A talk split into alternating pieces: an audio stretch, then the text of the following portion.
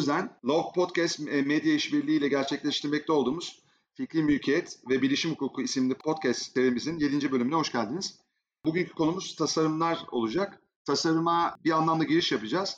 Tasarım kavramı, tasarımla ilgili çoklu koruma, stratejik yaklaşımlar bunları konuşacağız. Konuğumuz Aysu Dericioğlu Egemen. Kendisinden ben kısaca bahsedeceğim. Sonra Aysu'ya söz vereceğim. Bu arada Aysu hoş geldin. Hoş bulduk. Çok teşekkürler katıldığın için. Çok mutlu ettin bizi. Sağ ol. Ben de çok mutlu oldum. Çok teşekkür ederim. Ben kısaca senden bahsedeyim dinleyicilerimiz için. Aysu 2001 yılında Bilkent Üniversitesi İşletme Bölümünden mezun oldu. Ardından Berkeley e, College of Music'te Çağdaş Bestecilik ve Prodüksiyon okudu. Ve 2016 yılında İstanbul Teknik Üniversitesi Endüstri Ürünleri Tasarım Bölümünde yüksek lisansını tamamladı. Patent ve marka vekili aynı zamanda kendisi. Fikri haklara ilişkin danışmanlık, eğitim, portföy yönetimi ve stratejik geliştirme alanlarında uzmanlaşmıştır kendisi. 2009-2019 yılları arasında Ankara Patent Bürosu'nda marka ve patent vekilliği, danışmanlık, yöneticilik ve yönetim kurulu üyeliği yapmıştır.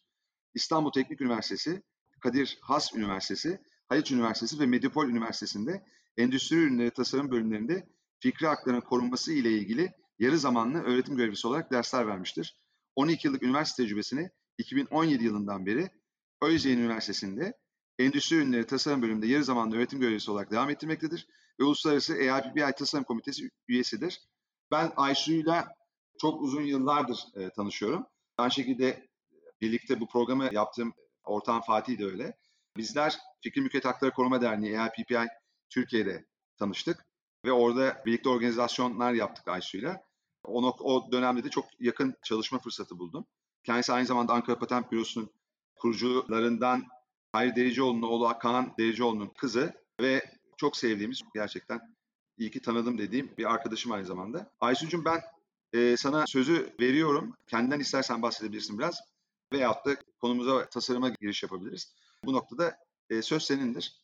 Tekrar çok teşekkür ediyorum katıldığın için. Ben teşekkür ederim.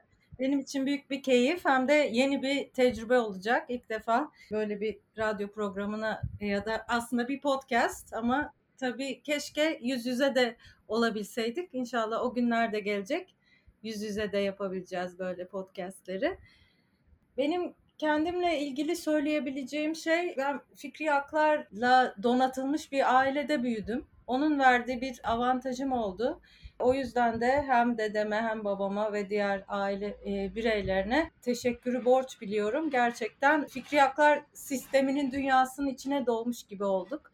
O yüzden de bir faydamız olabilirse bütün aile her zaman hani fikri haklar sistemini Türkiye'de nasıl geliştiririz, ne yapabiliriz bakış açısıyla motive ediyor kendini.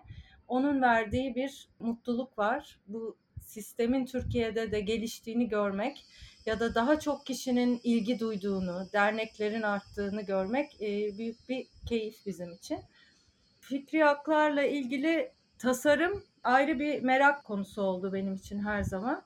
O yüzden hani bu podcast'te de tasarıma geniş yer verdiğiniz için de çok teşekkür ederim. Hem böyle bir organizasyonun, böyle bir projenin olması çok güzel. Hem de e, böyle bir projede yer almak çok keyifli. Tasarımlara nasıl başlayalım? Tasarımların e, ne olduğundan mı biraz bahsedelim? Olabilir. Yani ben senin şeyden bahsetmeni istiyorum. Yani aslında senin bir de müzik geçmişin var.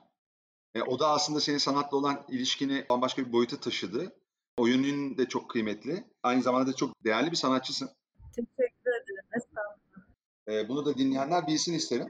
E, ondan da biraz bahsedebilirsin istersen ama tasarım noktasına gelince yani bir giriş yapalım. Yani tasarım nedir? Nasıl algılamak lazım? Neden önemli çok? Eser niteliği de var.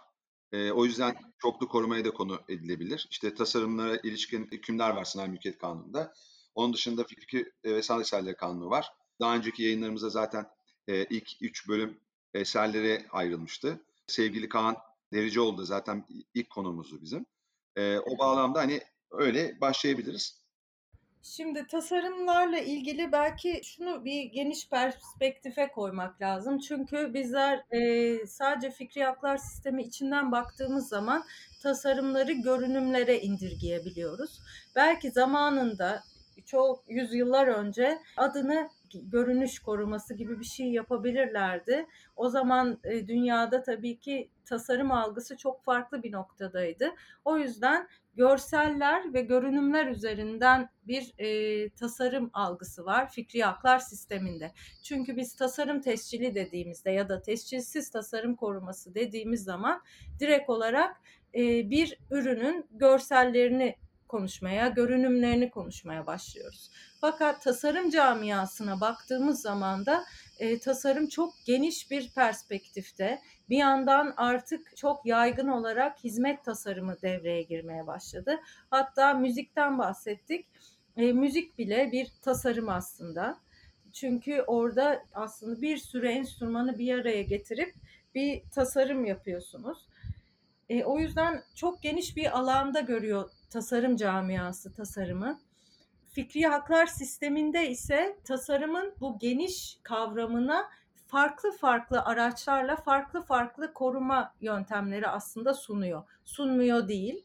E, sadece görünüm olarak yaklaşıp da diğer özelliklerini korumuyor değil. Ama tasarım tescili adı altında sadece görünümleri koruyor tasarım dediğimiz zaman işte hizmet tasarımı, user experience tasarımı bunlar şu son zamanlarda Türkiye'de özellikle tasarımı yüksek lisansını yapan ya da endüstri ürünleri tasarımı okuyan e, kişilerde çok yoğun olarak tercih edilmeye başladı. Şirketlerde de çok yoğun olarak başladı. Çünkü hizmet tasarımı user experience, UX design diyorlar bunlar eskiden biraz göz ardı ediliyordu. Yani belki bir 10 yıl öncesine baktığımız zaman bir zihniyet vardı dünyada. Ben ürünü tasarlarım. Bu ürünü alan alır, beğenen alır, beğenmeyen almaz. Hatta ben bu ürünü dayatırım. Yani bu ürünün alınması gerekiyor. Ben ayakkabıyı böyle yaptım. Siz de ayakkabıyı böyle giyeceksiniz. Mantığı çok uzun yıllardır vardı. Fakat yavaş yavaş özellikle son 10 yılda belki 15 yılda bile olabilir insanları işin içine katan ve hizmetin de çok önemini vurgulayan bir dünyaya dönüşmeye başladık. Artık insanların tercihleri ve o ürünü aldıktan sonra o ürünle birlikte gelen ortamı da tercih etmeye başladılar. Siz e, bir şeyi alırken bir yandan onun nasıl satıldığı, hatta onun dünyaya nasıl yaklaştığı, çevreci bir firma mı olduğu derken bütün experience'ı tasarlanması gerekmeye başladı. Çünkü e, tüketicinin bakış açısı değişti. O zamanda da hizmet sektörünün çok ciddi ve hizmet tasarımının önemi artmaya başladı. Şimdi o yüzden e, tasarım hatta fakültelerde bile endüstri ürünleri tasarımı bölümü dense de artık işin içine experience da girdi, kullanıcı deneyimi, bir yandan hizmet de girdi, başka bir boyut aldı. Tabii bunları korumak çok tartışmalı bir konu. Onu belki daha sonra sadece onlar üzerine e, konuşulan bir şey bile yapılabilir. Çünkü bir deneyim etrafında kurgulanmış bir ortamın korumak tasarımla, tesciliyle zaten mümkün olmadığı gibi başka şeylerle de çok kolay değil. Belki öncü olarak her zaman kendini geliştirerek korunabilecek bir durum olabilir. Her zaman rakiplerden bir adım önde ilerleyen bir hizmet tasarımı ya da kullanıcı deneyimi tasarımı sunarak kendini koruyabilir. Çünkü yeni bir şey geldiği zaman bir anda böyle hatta korunamayacak, daha havada kalan, kağıda yazılamayan, çizilemeyen, görseli oluşturulamayan şeylerde biraz önce olma taktiğiyle ilerlemek gerekiyor. Aslında şöyle, hizmet tasarımı zaten bence dediğin gibi değerliz bir konu. Son 5 yıldır, 10 yıldır belki gündemimizi daha fazla işgal ediyor. Ama geleneksel tasarımlar üzerinden bir bakarsak yani endüstri ürünleri diyelim ona hani e, daha belki doğru olur. Orada hem hukuki perspektifte hem de bunu teknik anlamda akademideki tanımları ve nasıl anlaşıldıkları konusunda bir izahat verebilirsen iyi olur. Tabii tabii yani hizmeti bir açıkladım. Şimdi de e, ürüne geleceğiz. Artık hani tasarım camiasındaki o geniş perspektifi de konuştuktan sonra tabii hayatımızın her alanında her yerde bir tasarım karşımıza çıkıyor. Bu tasarımın bir perde olabileceği gibi bir pencere olabilir, bir araba olabilir, uçak olabilir, e, ütü de olabilir. Hiçbir sınırı yok. Yani bazı ürünler endüstri ürünleri tasarım ama bazı endüstri ürünleri en beylik, en basit ürünler tasarım değil diyemeyiz. Her ürün aslında bir tasarım e, ve karşımıza çıkan, hayatımızda kullandığımız her şey bir tasarım. Ve bu endüstri ürünleri tasarımı bölümlerinde ve akademik yani tasarım camiasında tasarıma biraz inovatif tasarım olarak yaklaşıyorlar. En azından Türkiye'de. Her zaman daha yenilikçi tasarıma tasarım deyip hani diğerlerini normal beylik hayatta, e, seri üretimde sürekli karşımıza çıkan şeyleri daha sıradan olarak yaklaşıyorlar. Tasarım tescili söz konusu olduğunda da işte sandalyesinden perdesine her şey yine bütün çizilebilir, görseli görülebilir, üç boyutlu ya da iki boyutlu olarak hiç fark etmez. Kağıt üzerine geçirilebilir. Her şey bir tasarım. Tabii illa çizimlerinin de bizzat yapılması gerekmiyor. E, fotoğraflarının da düzgün bir şekilde çekildiği her türlü objede e, bir tasarım olarak kabul görüyor. İşte bu tasarımlarda çok fazla korumadan faydalanabiliyor. Şimdi tasarımlar çoklu korumadan faydalanıyorlar duruma göre, ihtiyaca göre, pazarın dinamiklerine göre bir aslında karar vermek gerekiyor ve korumaya dair yapacağımız her şey e, bir aslında stratejik karar. Siz bir tasarım yaptığınız zaman örneğin bir problem karşınıza çıktı ve bu probleme bir çözüm getiren bir tasarım yaptınız. Bu tasarım bir masa olabilir ve bu masa kişinin boyuna göre ayarlanabilir olabilir. Aynı zamanda çok güzel estetik özellikleri olabilir. Bu masaya geldiğimiz zaman neyle koruyabileceğimiz önemli. Çünkü her şey bir tasarım. Tasarım dediğimiz zaman bir sınır getirmiyoruz. Peki bu masa tasarım tesciliyle korunabilir mi?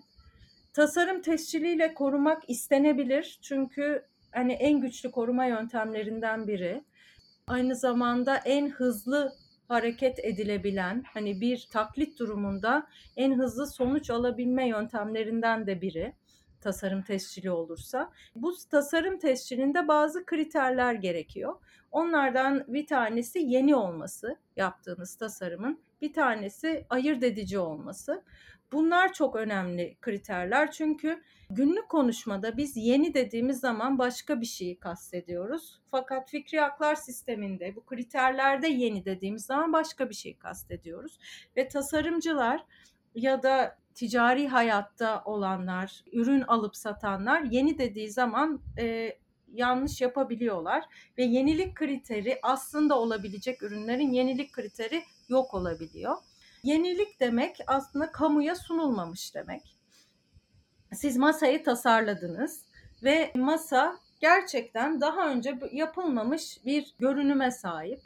Ee, bir form verdiniz bu masaya ve bu verdiğiniz form masanın daha önce kimsenin aklına gelmeyen bir forma sahip. Çok güzel bir süsleme var üstünde. Anneannenizin zamanında gördüğünüz bir dantel örgüsünü masanın üstüne işleyerek çok şık, çok değişik bir ahşap masa yaptınız. Aynı zamanda da ayaklarının formu da çok farklı bir şey. Fakat siz anneannenizin tabii dantelinin masanın üstüne işlerken onu e, bambaşka bir forma soktunuz. Çünkü aynısını işlerseniz o zaman yenilikten bahsedemeyeceğiz. Burada bu önemli aynısını işlediğiniz zaman işte bu daha önce bu süslemenin artık tasarım tesciliyle korunma ihtimali kalmıyor. Çünkü artık yeni olmuyor. Daha önce kamuya sunulmuş, daha önce görülmüş bir desen bir süslemeden bahsediyoruz. E, fakat siz onu işlerken kendinizden bir şeyler katıp işte orada martılar vardı. Siz o martıları ağaç formuna dönüştürdünüz gerçekten büyük bir değişim yaptınız. Yepyeni bir şey çıktı. Sadece bir esinlenme oldu. Fakat bu yenilik daha önce dünyada hiç görülmemiş bir şey. İşte bu eğer onu kamuya da sunmazsanız yenilik kriterini karşılıyor oluyor. Fakat siz bunu yaptınız ve satmaya başladınız. Aslında yepyeni bir şey. Aslında daha önce hiç kamuya sunulmamış bir şeydi. Fakat başvuru yapmadan önce bunu iki yıl boyunca ticaretini yaptınız, sattınız, internete koydunuz, görsellerini paylaştınız. İşte bu artık yenilik kriterini kaybetmiş oldu. Çünkü yenilik kriterinde böyle bir e, kural var. Bir hoşgörü süresi var. Bir yıl boyunca satmaya başladıktan sonra siz bir yıl boyunca yenilik kriteri sağlanıyor ama bir yıl bittikten sonra artık e, yeni kabul edilmiyor. Burada fikri haklar sistemindeki yeni kavramıyla tasarımcıların kafasındaki yeni kavramı ayrışmış oluyor. Diyorlar ki olur mu bu yepyeni ben buldum, yenilik yaptım, bu yeni. Evet bu yeniydi ta ki siz bunu kamuya sunana kadar ve üzerinden bir yıl geçene kadar bu e, fikri haklar sistemince yenilik kriterini karşılıyordu. Artık şimdi karşılamıyor. O yüzden buna çok dikkat etmek lazım. Ayırt edicilikle yenilik arasındaki farkı bu şekilde ayrıştırabiliriz. Birebir aynısı özdeş olan bir versiyonu bir yerde paylaşıldıysa, bir yerde gösterildiyse, internete, Facebook'a, Instagram'a yüklendiyse, satışı yapılmaya başladıysa, bunun üzerinden bir yıl geçtikten sonra bu yenilik kriteri artık ortadan kalkmış oluyor ve karşılanmamış oluyor. Orada ben şeyi söyleyeceğim. Yani hukuk sistemiyle tasarımcının kafasındaki hem akademisyen hem öğrenci e, hem de satıcı diyelim kafasındaki şey çok farklı. Ona temas etmen çok iyi oldu çünkü yani hukuk sürelerle e, var olan bir sistem. Ve o yüzden o süreler, o hoşgörü süresi dediğin süre çok önemli. Onu bilmeyen bir tasarımcı, dünyanın en tasarımcısı bile olsa damla formunda bir ayak tasarımına havi bir e, masa yapsa bile ve dünyada hiç olmasa bile onun yeniliğini kendisi bizzat öldürebilir. Ve bu anlamda da böyle şeyler çok karşılaşıyoruz. Çok genç tasarımcılar da var bu şekilde. Yani aslında işte burada şey de öne çıkıyor. Hukuk sisteminin tasarımlarla ilgili hükümlerin, hukuk kurallarının tasarımcıları veya endüstri ürünleri tasarım bölümünde okuyan öğrencilere anlatılması şart ki çıktıklarında pazarda bunları bilerek davransınlar. Tescil koruması alsınlar. Hem süreleri kaçırmasınlar. Rüçhan denilen bir kavram daha var biliyorsun. O sergilerde teşhir edebilirler ve, ve orada da yine gerekli önlemleri almayabilirler. Bunlar hakikaten çok önemli. Ve biz burada şunu söylemiş oluyoruz sayende. Tasarım hukukunu bilmeyen e, tasarımcıların ne derlerse desinler e, hukuk sistemince korunmayacaklarını ve gerçekten dağın sermaye kediye yükleyeceklerini aslında söyleyebiliriz. O yüzden de orada her açıdan ve çok kıymetli bu bilgiler. Ayırt edici konusunda biraz daha sanki bilgi verebiliriz gibi geliyor. Orada bir takım kavramlar var, genel görünüm vesaire gibi. Evet, e, ayırt ediciliğe de apayrı bir konu tabii. Hani yeniliği oturttuktan sonra bir de bu yenilik kavramını hem öğrenciler dinliyor bizi, ileride avukat olacaklar, tasarımcılar onlara gelecek ya da vekiller varsa dinleyenler.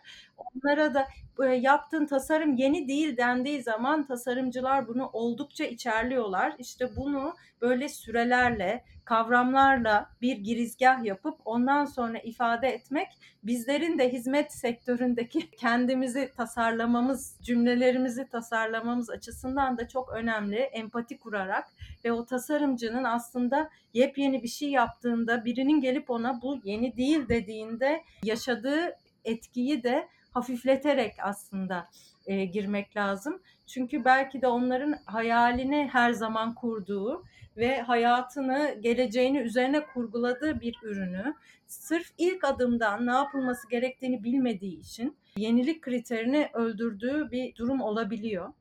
Tabii tescilsiz tasarımın e, burada birazcık faydası oluyor ona da değiniriz. Ayırt ediciliğe geldiğimiz zaman da bir karakter giriyor yaşamımıza.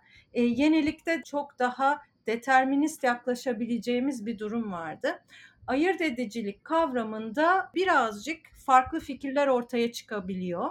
O yüzden çok güzel bir şey bulunmuş ve bilgilenmiş kullanıcı diye bir karakter var. Bu bilgilenmiş kullanıcıya bürünüp bilgilenmiş kullanıcı olup onun gözüyle bakıp ayırt edici mi değil mi diye artık bir karşılaştırma yapabilmemiz gerekiyor. Çünkü karşımıza iki masa geldiği zaman o masalar üzerinde işte e, sen dedin su damlası formunda dedin. Ben dedim üstünde bir de süslemesi var.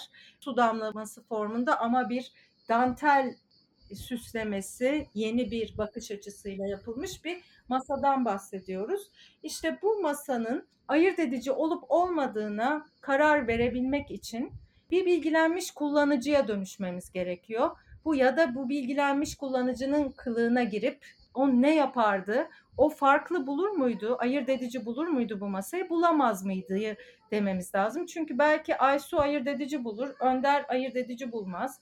Başkası farklı düşünür. E işte bu bilgilenmiş kullanıcı olabilmek burada çok önemli. Yoksa çok büyük tartışmalar oluyor. Kişiler kendi bakış açılarıyla yorum yaptıkları zaman yanlış kararlar alınabiliyor. Bu bilgilenmiş kullanıcı da e, pek çok aslında mahkeme kararlarında tanımlanmış ya da Avrupa'daki kararlarda tanımlanmış bir karakter. Çünkü bilgilenmiş kullanıcının nasıl biri olduğu fikri mülkiyet kanununda yazmıyor.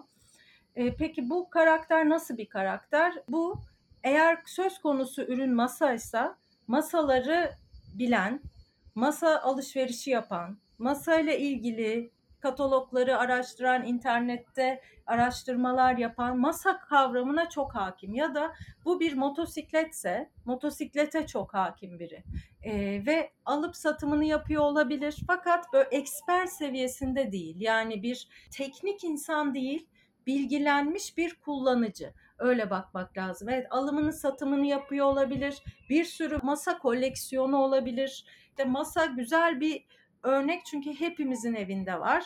Ama mesela bir karavan dediğimiz zaman karavanlara dair bilgilenmiş kullanıcı başka bir bakış açısına ihtiyaç duyabilir. Bütün karavanları bir irdelemesi gerekiyor. Çünkü tarzları var, çeşitleri var, modelleri var. Onların içinde bakması gerekiyor. Neden aklıma karavan geldi? Çünkü bizim masamız su damlası şeklinde. Ve karavanlarda da teardrop karavanlar diye su damlası şeklinde karavan tipi var. Bütün karavanlar su damlası şeklinde. O su damlasından farklı farklı özelliklerle ekleyerek birbirlerinden farklılaşmışlar.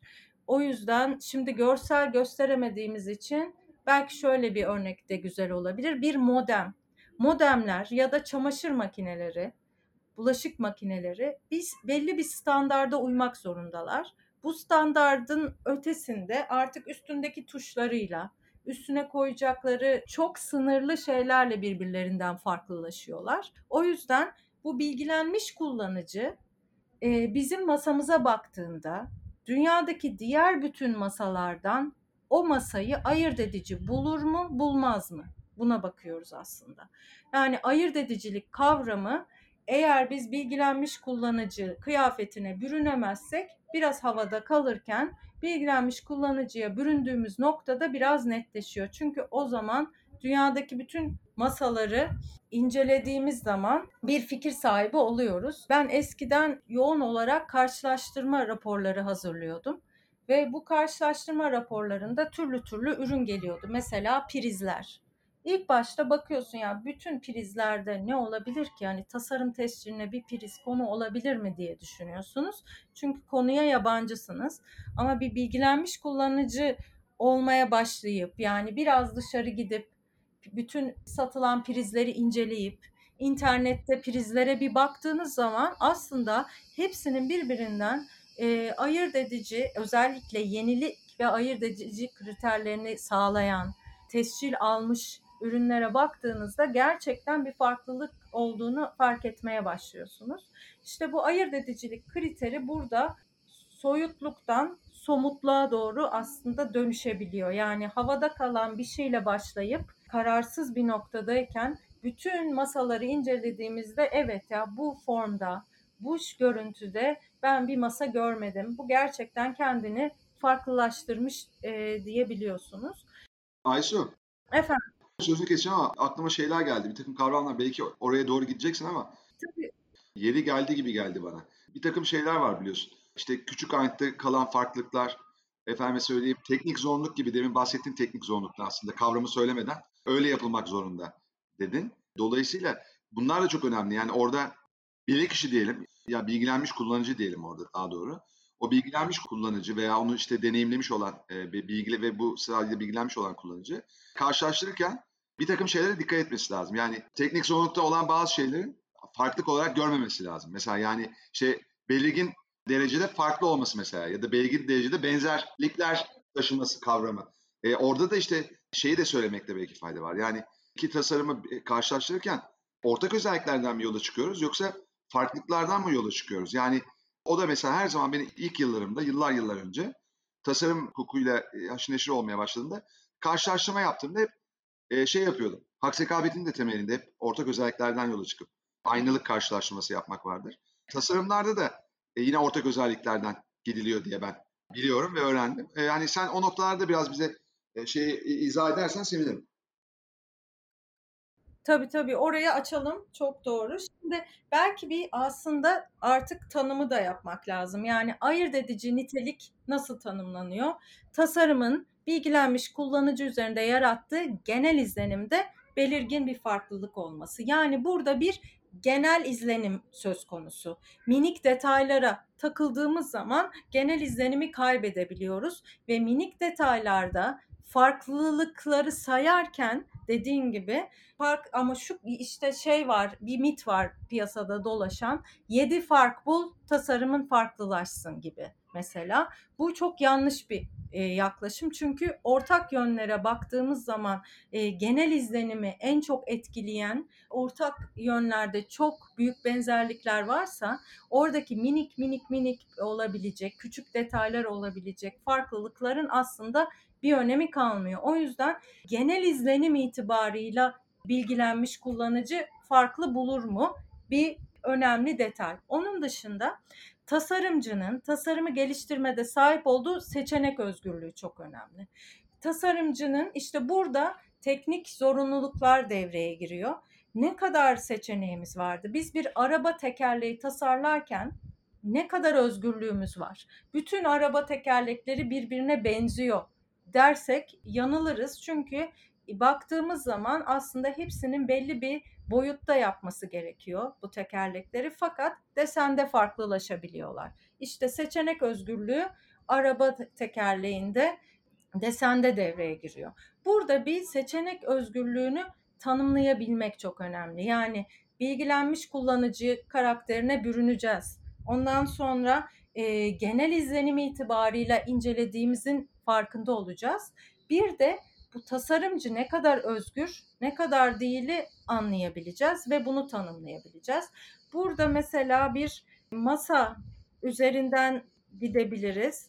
Masa üzerinden gittiğimiz zaman bizi ne sınırlar? Bir tasarımcıyı ne sınırlar? İşte masanın bir düz üst yüzeyi olacak ki onun üstüne bir şeyler koyacağız. Ha illa pürüzsüz olması gerekmiyor ama masa görevini görebilmesi için üzerine bir şey koyabilmemiz gerekiyor.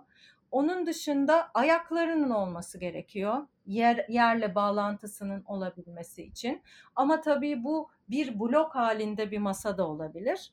İşte bizim masa söz konusu olduğu zaman öyle çok fazla sınırlayan bir şeyle karşılaşmıyoruz aslında. Ve burada da benzerlikler çok daha önemli hale geliyor. Fakat mesela bir küvet dediğimiz zaman bu küvette önemli olan bazı şeyler var. Bu küvetin içi e, suyla dolabilmeli. Bu küvetin içine insan sığabilmeli ve bu küvet banyoya sığabilmeli. Bizim mesela bir küvet dediğimiz zaman tasarımcının özgürlüğünü sınırlayan şeyler de bunlar. Fakat bir çamaşır makinesi dediğimiz zaman yine sadece tasarım konuştuğumuz için tabii görseline bakıyoruz. Belli bir standart boyutta olmalı. Çamaşırları içine koyabilmek için bir kapağı olmalı. E, programları seçebilmek için tuşları olmalı. Bir deterjan haznesinin olması lazım. İşte tasarımcının özgürlüğünü sınırlayan şeyler bunlar. Deterjan haznesinin nasıl bir boyutta olduğu ya da e, açılan kapağın nasıl bir şekilde olduğu aslında çok da büyük bir şey değil. Yani hep yuvarlak yapılıyor ama karede yapılabilir. Üretim tabii maliyet kriterleri de söz konusu olabiliyor bazen ama hani tasarım açısından illa da e, yuvarlak olmasını gerektiren bir kriter olduğunu düşünmüyorum. İşte burada tasarımcının ne kadar özgür olduğu da bu kararı verirken en önemli şeylerden biri ayırt ediciliği anlarken. Bir genel izlenim itibariyle baktığını göreceğiz. Yani minik minik minik farklılıklardan çok ortak özelliklere mutlaka odaklanmak gerekiyor. Bir de şey e, çok önemli. Oranlar ve mesela bir koltuk söz konusu olduğu zaman o koltuğun oturma yerinin yerle oranı, o koltuğun işte kol koyma yerinin yine oranları yani oranlarda çok benzetilen ya da küvetin formunun işte konkav şeklinin oranıyla nasıl bilmiyorum görselsiz bunları anlatmak, tasarımı görselsiz konuşmak oldukça zor fakat oranlar benziyorsa, açılar benziyorsa bu da ciddi bir benzerlik demek oluyor. Yerle yaptığı açı, ürünün kendi içindeki açıları da birebir benziyorsa orada da e, sıkıntı var demek. Peki Aysu bu fonksiyonlar meselesi de var. Yani tasarımların işte ergonomik olması vesaire. E, bunlara bakıldığında buradaki fonksiyon, fonksiyonelite ya da işlevsellik ne derece tasarım hukukuyla alakalı, ilintili ve yani gerçekten tasarımcılar hep buna şey yapar, parmak basar. Yani o işlevselliği ayrıştırır diye bakarlar. Ve nitekim dava dosyalarında da birlikçilik yapan işte Mimar Sinan'dan olsun başka şeylerden gelen tasarımcı hukuk şeyler, akademisyenler genellikle bu yanlarına bakarlar. Sen inovatif dediğin, yenilikçi odaklanırlar. Biz ne kadar ilgileniyoruz? Fikri sisteminde bu ne kadar geçerli? Patentle korunabiliyor fonksiyonelite çünkü. Ama yani tasarımla ne kadar bağdaştırılabilir? Ve gerçekten e, bu ayırt edicilik kriterini karşılama noktasında fonksiyonelite ne kadar bir işlev gösterebilir? E, bir de bundan da bahsetmeyi ben özellikle kendi adıma da e, merak ediyorum, e, rica ederim. Şimdi e, tasarımlar tabii tasarım tescilli söz konusu olduğu zaman ya da tescilsiz korumada da kriterlerimiz aynı kriterler ayırt edici olması lazım ve kamuya sunulmasıyla birlikte 3 yıl böyle bir koruması var. Burada bahsettiğimiz zaman fonksiyonu tamamen dışarıda bırakıyoruz. Tasarımcıların işte aslında kafasını karıştıran şeylerden de biri bu oluyor. Tasarım tescili sadece görsele odaklanıyor. Sadece görünümlerin korunması. Fonksiyonlar devreye girdiği zaman artık patent ve faydalı model konuşmaya başlıyoruz. Burada tasarımcının şunu anlaması gerekiyor. Aslında ortaya koyduğu tasarım hem tasarım tescilline konu olabilir hem bir fikir ve sanat eseri kanunu uyarınca bir eser olarak da korunabilir. Bir güzel sanat eseri olarak korunabilir. Hem de fonksiyonları sebebiyle bir patente ya da faydalı model korumasına konu olabilir. Tabii ki haksız rekabet ve hani diğer yöntemler de var. Marka tescili de olabilir. Onu da ayrıca konuşabiliriz. Şimdi fonksiyonlara gelirsek orada artık bir buluşu olarak bakmak lazım. Benim e, yıllardır yaptığım bu tecrübe e, endüstri ürünleri tasarımı bölümlerinde ders verirken gördüğüm şey şu oldu bölümler hep yenilikçiliği ve inovasyonu öne kattığı için çocuklar gerçekten yoğun bir şekilde üniversite öğrencileri aslında buluş yapıyorlar. Fakat yaptıkları buluşların farkında değiller. O farkındalığı da biraz sağlamak gerekiyor. Çünkü fonksiyondan konuştuğunuz noktada artık buluş devreye giriyor.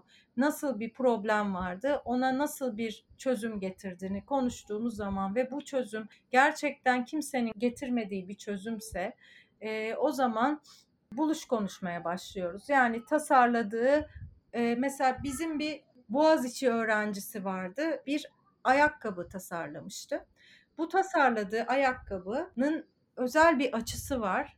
Yüksek bir topuklu, gerçekten ciddi anlamda yüksek bir topuklu, ince bir topuk değil, kalın bir topuk fakat dizlere o topuğun tabanla buluşmasındaki yaptığı bir form ve açı sebebiyle e, dizlere yük bindirmiyor ve bu topukla koşabiliyorsunuz. Ve bu tasarım evet görünümü mutlaka tasarım tescilline konu olmalı. Çünkü görünümü de çok değerli ve çok önemli.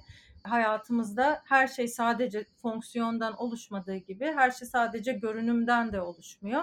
Hepsi bir bütün. Görünümünü tasarım tesciliyle korudu ve o işte oranlar, açılar dediğim o çok önemli olan noktada da daha önce dünyada hiç kimsenin uygulamadığı bir topuk açısı uygulamış olduğu için e, patent aldı ve Türkiye'den New York'a yolculuğu başladı. Çünkü o patenti aldıktan sonra çok büyük dev bir uluslararası firmayla anlaştı. Çin'de üretimi yapıldı ve e, kendisi New York'ta yaşamaya başladı. İşte bu bir tasarımcının yaptığı bir buluş oldu ve bu fonksiyonunu da patentle korudu. Bazen e, zannediyorlar ki ben tasarımcıyım, patent alabilecek bir buluş yapmış olamam. Olsa olsa faydalı model olur gibi bir e, zihniyet de var tasarımcılarda. O da doğru bir zihniyet değil. Her şey bir diş fırçası bile milyonlarca patent e, başvurusu yapılmış bir şeydir. E, üründür diş fırçası. Çünkü diş fırçasına da verdiğimiz açıyla e, o fırça en arkadaki dişe uzanabilir hale gelebilir diş fırçasının üstündeki kılların inceliği, uzunluğu, boyutları ya da kendi içlerinde kısalık, uzunluk farklılaştırmasıyla e, dişlerin arasını çok daha iyi temizleyebilir. Ortasına konan bir takım temizleme özelliği taşıyan plastik yuvarlak şeylerle diş beyazlatıp farklı bir fayda sağlayabilir. İşte bunların hepsinde artık e, aslında tasarım olarak görünen ama fonksiyonlarla birlikte artık patent alabilecek, buluş olan ya da faydalı model alabilecek bir noktaya taşımış oluyoruz. Yani tasarımcı evet buluş yapabilir. Çok da sık olan bir şey. Çünkü tasarımcının bakış açısı inovatif olmak üzerine odaklanmış durumda günümüzde. E, buluş yapabilir ama bu buluşu tasarım tesciliyle değil patent ve faydalı modelle koruyabilir. Evet, e, o zaman şöyle özetleyebiliriz. Yani fonksiyonlite katan, işlevsellik katan tasarıma bu anlamda başkalaştıran bir unsur, özellik, teknik özellik e, olacağından bunların patentle korunması mümkün oluyor ve tasarım korumasına dahil edilemiyor. Bu noktada aslında çok ayırt edici olması e, bakımından sen de bilirsin belki bu Philip Stark diye ünlü bir Fransız tasarımcı vardır. Bu Philip Stark'ın şeyi vardır. Louis Ghost Chair diye bir şeyi var. Bu hayalet sandalye denen, bu beyaz şeffaf olan sandalye. Mesela o da enteresan. Polikarbon sandalye bu. 2002 yılında üretildiğini biliyorum ilk kez ama çok daha eskiye dayanan bir e, dizayn ve bu mesela baktığında hem geometrik açıdan hem şeffaf olması açısından hem kullanılan malzeme açısından ve açıları açısından e, senin bahsettiğin çok aslında ayırt edici bir sandalye. Ama daha önce kimsenin bir de şu da öne çıkıyor burada. Daha önce kimsenin aklına gelmemiş. Polikarbondan böyle şeffaf bir e, sandalye yapmak ve bu e, sandalyenin işte farklı formlarıyla dünyada galiba bir buçuk milyon gibi bir rakama ulaşmış. Yani bu Stark'ın yaptığı. Ben eskiden beri takip ederim onu. E, gerçekten enteresan bir tasarımcıdır Stark. Türkiye'de geldi. Hatta bir, bir kere ben galiba gittiğim yerde de vardı ama konuşamamıştım. Çok enteresan, küçük gözüken Zaten buluşlar da öyledir. Post-it gibi, fermuar gibi. Çok basit denilen her şey tasarım özelliğiyle de aslında fark yaratır önceki tasarımlardan ya da önceki buluşlardan. O yüzden hani bunu da özellikle örnek vermek istedim. Çok güzel bir örnek oldu. Ben sözünü kesmiş gibi oldum ama ben o sandalyelerden bir yalıda gördüm e, ve yalının gerçekten çok şık bir tasarımı vardı ve belki de böyle bir sandalye olmasaydı yalıda hiç yeri olmayacak bir belki malzeme ama o kadar güzel bir tasarım ki bir yalının e, yemek masasına bile kendine yer açabilmiş bir tasarıma dönüşüyor. İşte tasarım o yüzden çok değerli. Yani ayırt edicilik, yenilik ve bir tasarım e, design thinking diyorlar. Bir tasarım düşüncesiyle hayata geçirilmiş bir ürün böyle bir fark yaratabiliyor kendi adına ve gerçekten aslında belki de hiç konmayacak bir yerde çok şık bir şekilde durabiliyor. Şimdi madem şey yaptık bu bahsettiğin yalı örneğinden de formu da merak edenler bizim söylediğim şekilde baksınlar. E ben kısaca internetten baktım sen konuşurken. O şöyle bir hikayesi var onun. Bu hayalet sandalye form olarak Kraliçe Maria Antoine'ın sarayın dekorasyonunu yenilerken seçtiği ve zamanla kocası 16. Louis'nin adıyla anılmaya başlayan Louis şehirle aynı aslında. Stark e, var olan dizayndaki klasik detaylardan ve fazla dokudan kurtulup onu şeffaflaştırarak 21. yüzyıla taşımış. Yani kraliyet dönemine ait klasik bir parçaya dokunmaya da cesaret edebilmiş. Tabii çok riskli bir şey aynı zamanda. Kendi şeyini de popülaritesini de bir anda yerle bir edebilecek bir dokunuş bu. O manada tasarımcının aslında e, seçenek özgürlüğü de bir noktada her zaman e, kendi itibarı ve ünüyle de çok e, aslında el ele gidiyor. O bakımdan da cesaret gerektiren bir şey yeni tasarımların dünyaya armağan edilebilmesi. Bu da o formalık bu hale getirmiş Stark'ın bence dehasından kaynaklanıyor. O bağlamda da neden senin o yalıda, tarihi yalıda e, onu bu kadar beğendiğinin de sebebi sanırım bu detay. Evet evet işte belki de o o şekilde tasarlamasaydı işte o malzemeyle giremeyecekti yani orada yeri olmayacaktı fakat tasarlayış biçimiyle kendini o yalıya o malzemesiyle sokabildi. Peki buradan e, iki konu daha kaldı. E, güzel sanat eseri diyelim bu Philip Stark'ın yaptığı o sandalye. Güzel sanat eseri olarak da korunabiliyor. Burada süreler var. Tasarım koruma süresiyle eserin koruma süresi arasında ciddi bir fark var. E, bunlar da akla geldiğinde stratejik yaklaşım öne çıkıyor bir anda. Senin de en çok ilgilendiğin şeylerden biri bu. Stratejik fikri aktar yönetimi kapsamında. Tasarımın da yine bu bağlamda çoklu korumaya konu olabileceği ve eser olarak da korunabileceği. E, bunun da yaratıcıya farklı farklı opsiyonlar ve e, tasarımını aslında ticari anlamda kullanma noktasında da ona farklı tercihler yapmasına olanak sağlayabilecek bir şey var. O bağlamda da bence çoklu korumayla stratejik yaklaşım arasında bir köprü kurarak bir şey yapabilirsen sevinirim. Tabii ki. Şimdi bir tasarım söz konusu olduğunda aslında tasarımcı koruma açısından gerçekten çok şanslı. Çünkü çok güzel bir koruma araçları havuzunun içerisinde yer alıyor ve buradan e, kendi tercihlerine göre bir karar verme şeyi çok yüksek. Bu tercihleri maddi imkanlarını da dahil edebilir. Çünkü bazı koruma yöntemleri için hiçbir masraf yapması gerekmiyor. Bazıları için masraf yapması gerekiyor. İşte burada stratejik olarak hem rekabetin olduğu ortamı da incelemesi lazım. Nasıl taklit ediliyor? Hızlı hareket mi edilmesi gerekiyor? Yoksa daha hızlı hamle yapmadan da korunmasını sağlayabilir mi? Bunları da düşünerek bir strateji belirleyebilir.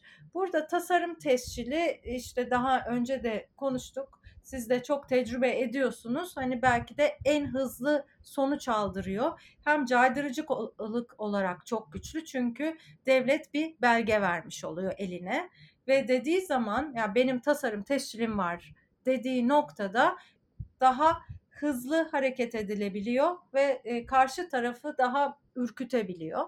O yüzden eğer stratejik olarak rekabetin yoğun olduğu, agresif bir ortamda ise belki de tasarım tescilini alarak emin adımlarla ilerlemesinde fayda olabilir. Fakat tescilsiz tasarım koruması da hem yeni girişimcilerin hem öğrencilerin hani çok fazla tasarım yapan, her biri için nasıl ben tasarım tescili başvurusu yapacağım diye düşünenler için çok faydalı oldu yeni sınai mülkiyet kanunu ile birlikte. Çünkü e, tasarımlar çok hızlı yenileniyor, çok hızlı akıyor zaman. Tasarım tesciliyle siz 25 yıla kadar tescilinizi uzatabiliyorsunuz 5 yıllık periyotlarla. Tescilsiz tasarımda da 3 yıl bir koruma hakkınız oluyor kamuya sunulduğu tarihten itibaren. O yüzden stratejik olarak para, bütçe dağıtılabilir.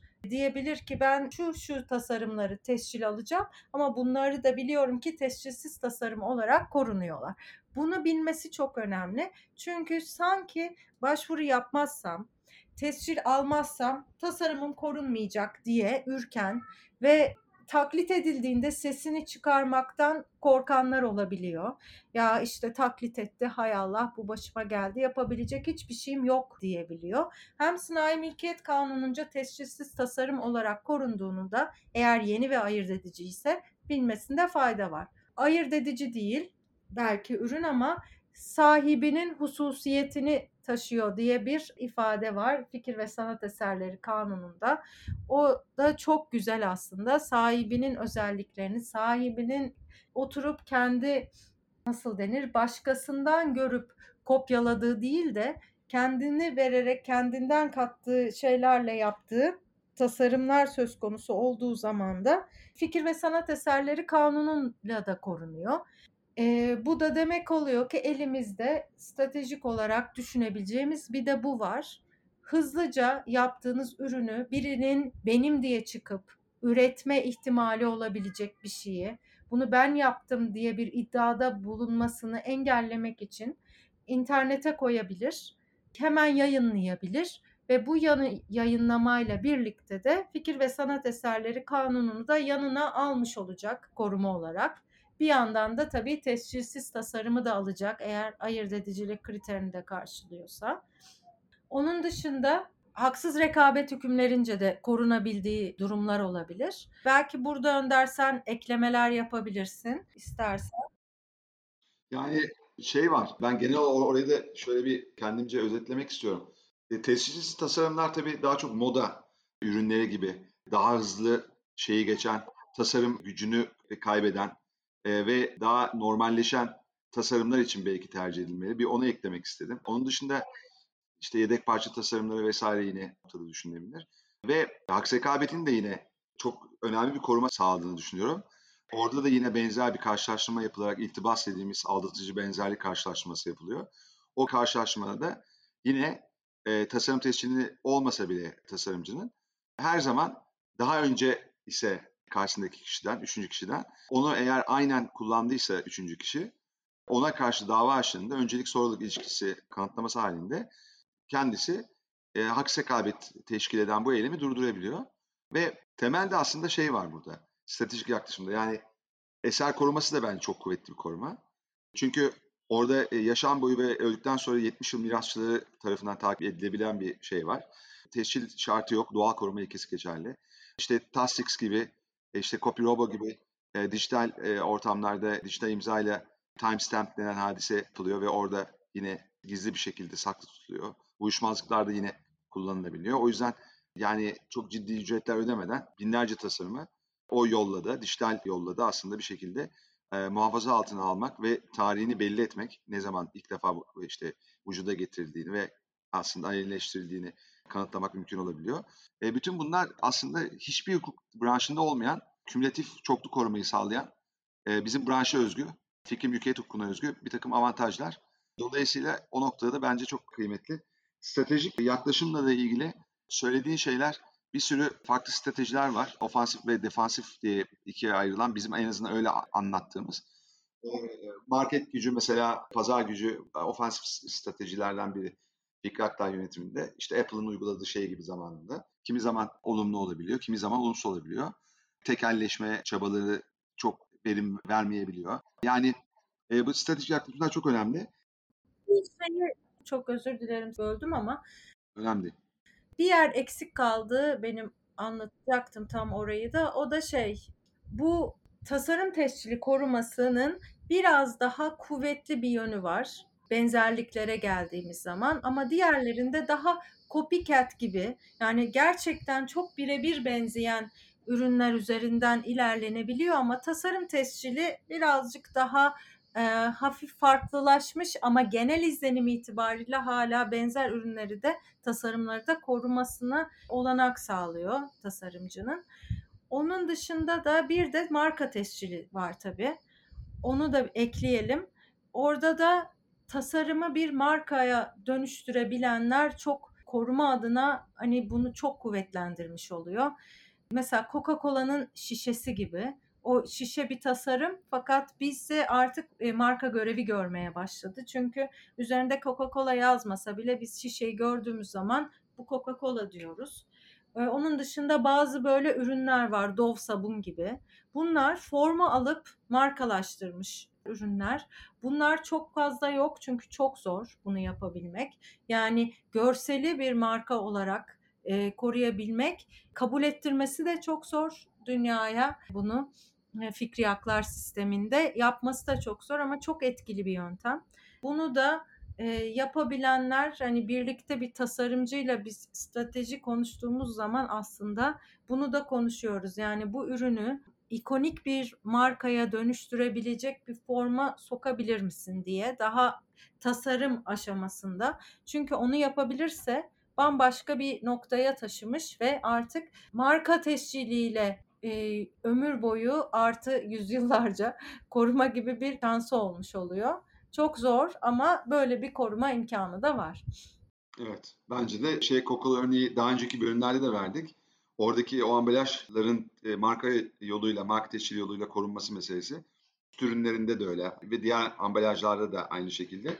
Marka olarak e, 10 yılda bir sonsuz olarak yenilenebildiği için markalar senin dediğin gibi aslında en e, top korumayı sağlayabilecek, en hızlı, en net, direkt korumayı hak sahibine sağlayabilecek bir şey aslında, e, koruma mekanizması.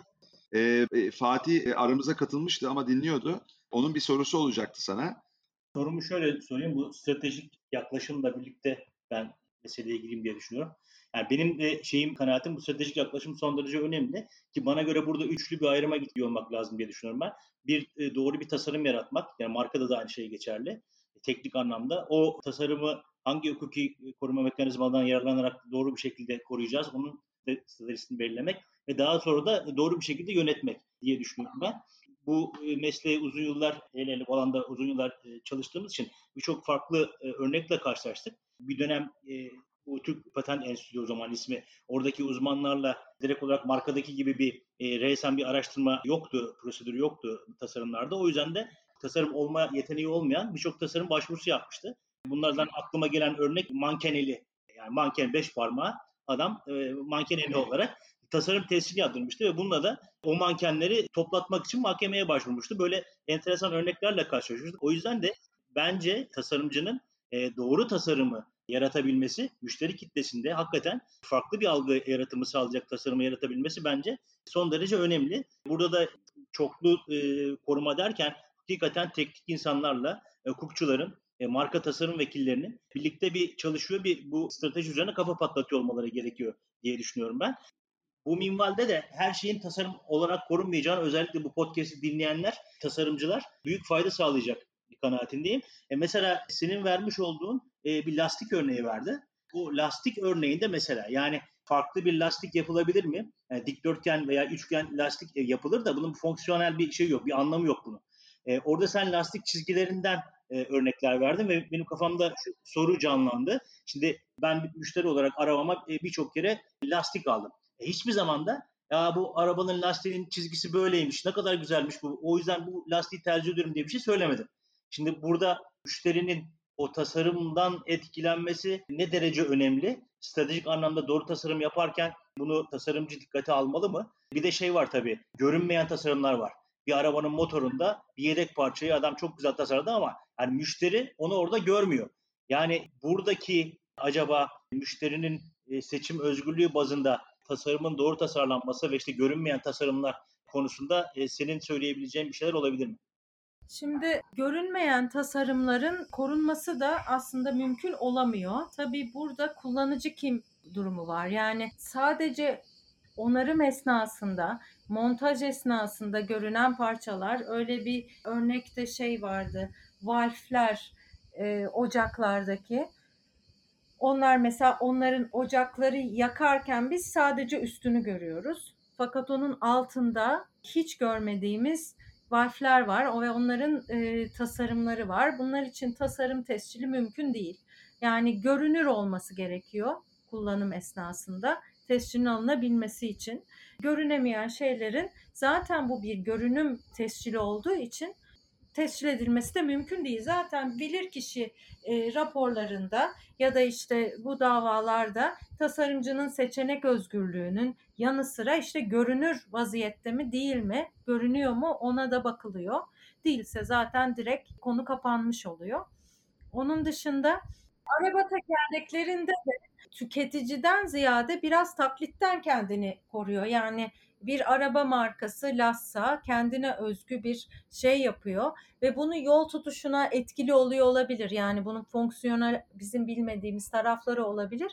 Tasarım tescillerini mutlaka alıyorlar e, üstüne koyduklarının. Çünkü bence taklitlerin önüne geçmek. Yani kullanıcının evet bir tercihi olmayabilir ama o onun için önemli ki hani o süslemeyi e, yenilikçi yapmak istiyor ve buna da tescil almak istiyor. Biraz o sektöre de tabii hakim olmamız gerekiyor. Neden bunu tercih ediyorlar? Ya da yol tutuşuna e, o desenlerin bir etkisi var mı diye. Ben de hiçbir zaman bakmadım.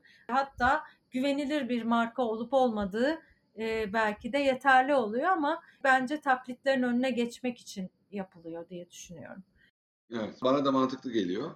Ya bu e, hem koruma alması açısından hem de taklidi takip edip e, tespit etme anlamında ve durdurma anlamında önem arz ediyor olabilir. Çok bence kıymetli bir hem giriş oldu tasarıma hem de ve sonraki podcastlerde de eminim e, konuşacağımız bazı şeyleri konuştuk. Ama oralarda biz daha derinleşme arayacağız. Belki oraları daha derin konuşuruz konuklarımızla. Evet, hızlı gittiğimiz yerler oldu. Ee, onları belki daha derinleştirerek gidilebilir. Tabii. Aynen ama ben şunu söyleyeyim. E, çok tane tane, çok net, anlaşılır ve bence pratiğe dökülebilir şekilde anlattın. Ben onun için çok teşekkür ederim. Yani ben e, bunu feedback olarak söylüyorum. Yani ben dinleyici olarak senin anlattığın şeyleri birleştirebiliyorum kafamda ve onları daha somut olarak algılayabiliyorum. Somutlaştırmasına da yardımcı oldun. Çünkü çok zor dediğin gibi tasarımı e, sesli konuşmak. Yani görseller olmadan ama hayal gücümüzü çalıştırmamız da çok önemli. Bunun için kitap okuyoruz zaten. Bu da belki de bu yanıyla iyi bir şey. İnsanlar tasarım özellikle serisini dinlerken biraz hayal güçlerini çalıştıracaklar. O şeyin nasıl olduğunu, işte o şeffaf sandalye, hayalet sandalye dediğimiz sandalyeyi bir Aa ben gördüm demeleri, rastladım veya baksın veya araştırmaya sevk etsin. Bu anlamda belki kitap gibi olması bunun, bu yayınların çok daha kıymetli olabilir. Ben çok teşekkür ediyorum. Zahmet oldu, katıldın. Şeyin içinde, yaban içinde çok teşekkürler. Ayşe'cim çok teşekkür ederiz. Sağ olasın. Çok çok teşekkür ederim ben de. E, çok keyifliydi. Bu konu bitmez. E, bir ömür konuşsak da yeniden keyifli, yeni konuşmadığımız şeyler çıkar. O yüzden hani böyle bir projede yer aldığınız için çok teşekkür ederim. Çok konuşulmaya ihtiyaç var. Bir de bizler de bunları konuşurken bizler de yeni şeyler keşfediyoruz. Anlatırken, paylaşırken birlikte. E, çok keyifli oluyor. Çok teşekkür ederim. Ben e, son söz olarak şunu söyleyeceğim. E, inşallah bunları Özyeğin Üniversitesi'nde yüksek lisans hukuk öğrencileriyle de birlikte eğer tercih edilirse onlar tarafından seçilirse inşallah Eylül e, ortasından sonra anlatmaya başlayacağız seninle. Evet harika olur. O açıdan da ben de Fatih'de hani çok merakla bekliyoruz ne olacağını. Bunları çok daha detaylı olarak oraya katılan lisansüstü öğrenciler dinleyecekler. E, o yüzden de hani bu bir girizgah oldu. Belki onlardan birkaçı bunu dinler. Biz eğer bunu biraz da lanse edebilirsek ulaşabilir. Evet. Ben onlara tekrar teşekkürler ve kendine çok iyi bak. Keyifli bir yaz diliyorum. Ben de çok teşekkür ederim. Ee, sen de Fatih sen de ee, görüşmek üzere inşallah en yakın zamanda. Görüşmek üzere. Bay bay. Sevgiler.